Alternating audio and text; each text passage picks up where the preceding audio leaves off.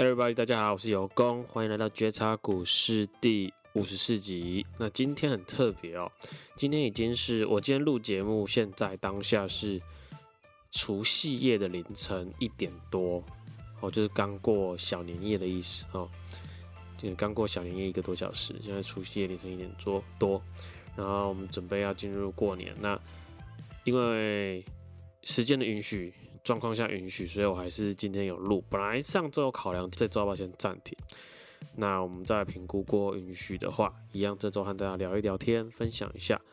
那可能是十七号开市嘛？十七号是什么时候？十七号应该反正一一个一个多礼拜之后会开市。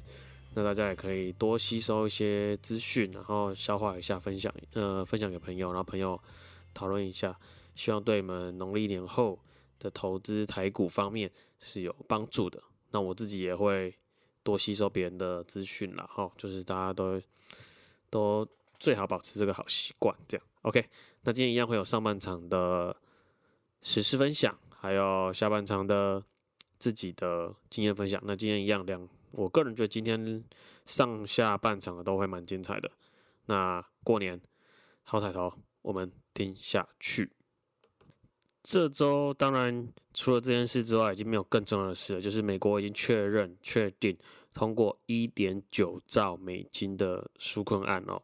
本来大家都会怕有一点点小意外，但其实毫无悬念，以好像以一票之差吧通过了。那尤公自己看到了几个还不错的重点，可以分享给大家，然后跟经济有关的，然后也会分享一下我的看法。OK，给大家当做参考。好吗？跟比较跟投资股市有关的啦，不然其实投资面太广了啦。什么最近比很夯的比特币啊，还有房地产啊，还有任何的金融商品都是投资。那原物料是投资，那我们局限一点啦，在台股，好吧，在股市。OK，有几个重点哦，就是第一个，每一个人，每一个美国人民可以领到两千元的美金了，就们从从六百直接上升到两千加一千四嘛。直接到两两千美元。那失业保险有失业的朋友可以申请这次纾困案的失业保险是四百一个月四百美，然后可以领到九月份。OK，每个月领一次。那第二点，最低工资啊，从一小时七点二五美元直接调高到十五美元最低工资。那这尤公自己认为蛮蛮重要的哦，待会跟大家分享一下。那再来还有拨一百五十亿美元协助重创的中小企业。来，第三个还有一个比较重要的资讯是，有拨了一千六百亿美元提供疫苗的接种。OK，这个就是可能现在政府美国政府有需要有下定决心好好做防疫这件事，对抵抗疫情这件事。OK，再来看到了第四点，提供一百七十亿美元。这很像应该有分几年啦，不是短时间内把它拨完。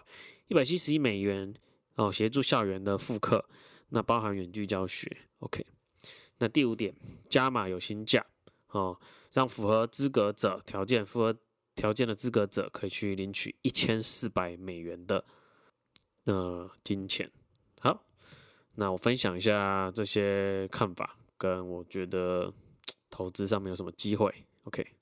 来，从第二点的基本工资调升到十五美金，这一定会排挤到领固定月薪、最低月薪的朋友的族群，那会让领月薪的朋友的薪资也会再被往上调。那这其实就已经确立了，我个人认为啦，已经确立了通货膨胀的序曲，而且是也没办法抵抗。其实原物料早就涨一大波了，大家如果留意。原物料的话，不是不管是现在原油啊，或是这种蔬菜啊、肉类啊、吃的哦、铁哈等等嘛，都涨一大波了。金属那调涨薪资根本就是只是帮助而已，帮助通货膨胀一定要发生。OK，这是姚光第一个观察到。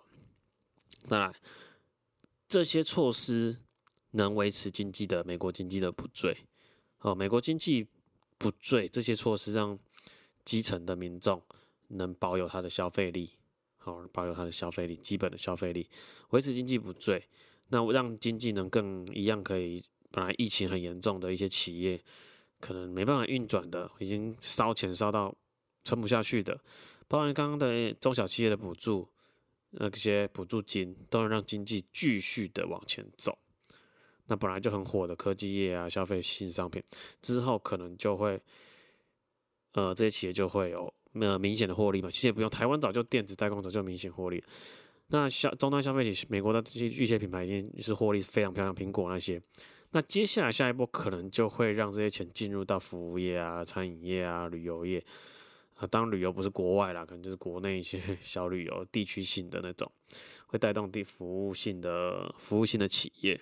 OK，那再来，经济不坠，能不坠，能不要掉落之下，资产价格，有工认为会继续推升。所谓资产价格，就是你房地产啦、股票啦等等。OK。那但是有工还是认为有生产力的资产，选择有生产力的资产，有工会比较建议我个人啊，好不好？有生产力资产就包含实体的经济，就是所谓你自己的企业，你是老板、生意人等等。那当然，第二就是我们这种，我自己不是创业家嘛，我自己不是老板嘛，我可能是自由业。那我对我来说，有生产力资产就是股票公司的股份。OK，这我看好的。总结一下，因为年前修出台股出现一波修正，其实我觉得这是个健健康的现象啊。不然你看哦，一月台湾大型权值股一路往上飙，几乎都不给大家喘息的空间。那要接也不是，不接也不是。OK，那这次那年前有几天的修正，其实我觉得是好的。总结来说，其实放中长期来看，至少半年来看。有工认为股市还是可以相对健康，可以投入的一个地方，投资的一个园地啦，好不好？尽量还是评估一下企业的体质，好，建议听众朋友评估企业的体质，然后买在呃价格，评估它的价格是相对比较便宜的，然后再去投入，应该至少半年到一年会有不错的收获，好吧？这是我的看法。我看完这次美国通过一点九兆纾困金。的看法，以及美国政府对这次疫情抵抗，还有经济援助的决心的看法，还有实际的作为，给大家参考一下。祝大家新年快乐！哦不，我们还有下半场中场休息。这周中场休息就没有持股状况的分享，报酬率分享，因为已经休市嘛。上周就上周其实上上一集五十三集上架就已经休市了，一个六六号嘛。那这次上架会在十三号周六的晚上七点吧。然后这集就回答个我们休息的时间来回答我们的传统新手问题。那这集我已经选了一个很北蓝的的朋友问的新手问题，北蓝的听众朋友问的。嗯，有工有工，请问房地产和股票的话要投哪一个好？有好像有一集有分享我这个观念，这因为这关系到你资金的运用。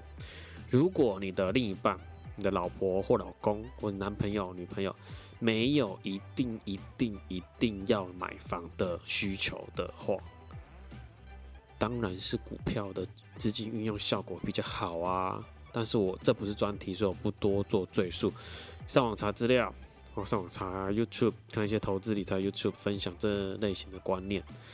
我是觉得股票是比较好的，前提是你的另一半是支持你，没有说一定一定一定要买房，可以接受租房这个理念的。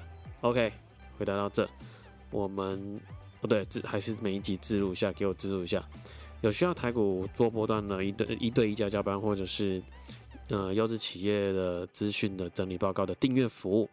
可以在节目介绍里面可以联系有工，嗯、呃，做洽询。OK，我们准备进入下半场的内容。今天下半场的内容会分享一些我觉得还不错的东西，算干货哈。那主题就是除了获利指标以外，我还看哪些指标、财务指标来避开雷包。OK，就是今天的主题。那雷包是什么？雷包就是会踩到的雷啊，地雷啊，一些个股公司。那获利我就不讲了，获利什么那个 EPS 啊，什么毛利啊，啊什么营业利率，我在之前节目上有和朋友们和听众朋友聊到。那每个人都有自己的一套方法，那我就不再讲。今天我想分享的是，如果找到获利不错的公司，那我会看哪些指标来避开可能潜在的危险。OK，那一样再和听众朋友分享一下，我用的是呃一个网站是免费的，台湾也是很有名的股市资讯的网站，叫 Good Info，G O O D I N F O。那有公认为它上面整理的资料，比如说你要基本面资料、技术分析的资料等等的企业的资讯、基本资料，都还有筹码什么，就技术分析，都很呃很仔细、很明确。然后，所以我都大部分啊，几乎百分之八十五以上的资料都从这个网站看的，而且是免费的，分享给听众朋友。那其实早就在我刚开这个节目没多久，几集就已经分享过了哈。然后。那我有一两个指标，是我在找到这个好企业之后，我会再去做 double check，而且是很重要的哦。可能有五六个，但是我今天只分享到我认为蛮重要的一两个。OK，那第一个就是每股营业现金流量。好，每股营业现金流量就是整个在评估说这一季，若是季报的话，这一季这家企业它在营运状况。营业状况，单纯评论营业状况产生的现金流量到底是正的，然后正多少，还是负的？若是产生负值，那是负多少？OK，就是每股营业现金流。那当然还有其他像投资现金、每股投资现金流量、每股融资现金流量等等，巴拉巴拉，还有每股自由现金流量。那我个人最在乎的其中一个是每股营业现金流量。OK。那再来再分享另外一个财务指标，就是我个人会避免掉雷包的财务指标，就是存货周转率。OK，存货周转率我不知道大家有没有听过这个名词哦，它其实就是在评估这个指标是在评估这家企业它的存货销货的速度。那当这个指标产生的数值越小的时候，表示这家公司它的销货速度、销存货速度是越慢的。需要越多的天数才能把存货销掉。当存货周转率这个值被计算出来是越大，表示这家公司这家企业的呃销货的速度是越快的，存货销货的速度是越快的。OK，今天我分享这两个指标，我觉得大家可以利用听完这一集绝佳股市去复习啊，不要讲复习，干我不是老师，去了解一下，上网查一下这两个指标的真正。网络上能查到很清楚的意义、名定义，然后再查它的定义之后，你就可以思考要怎么应用在你的选股当中，好吧？每股营业现金流量、存货周转率，Jollibee。那我们这周的节目就到这了，祝大家新春愉快，发大财，红包多多，我们下周见，哟。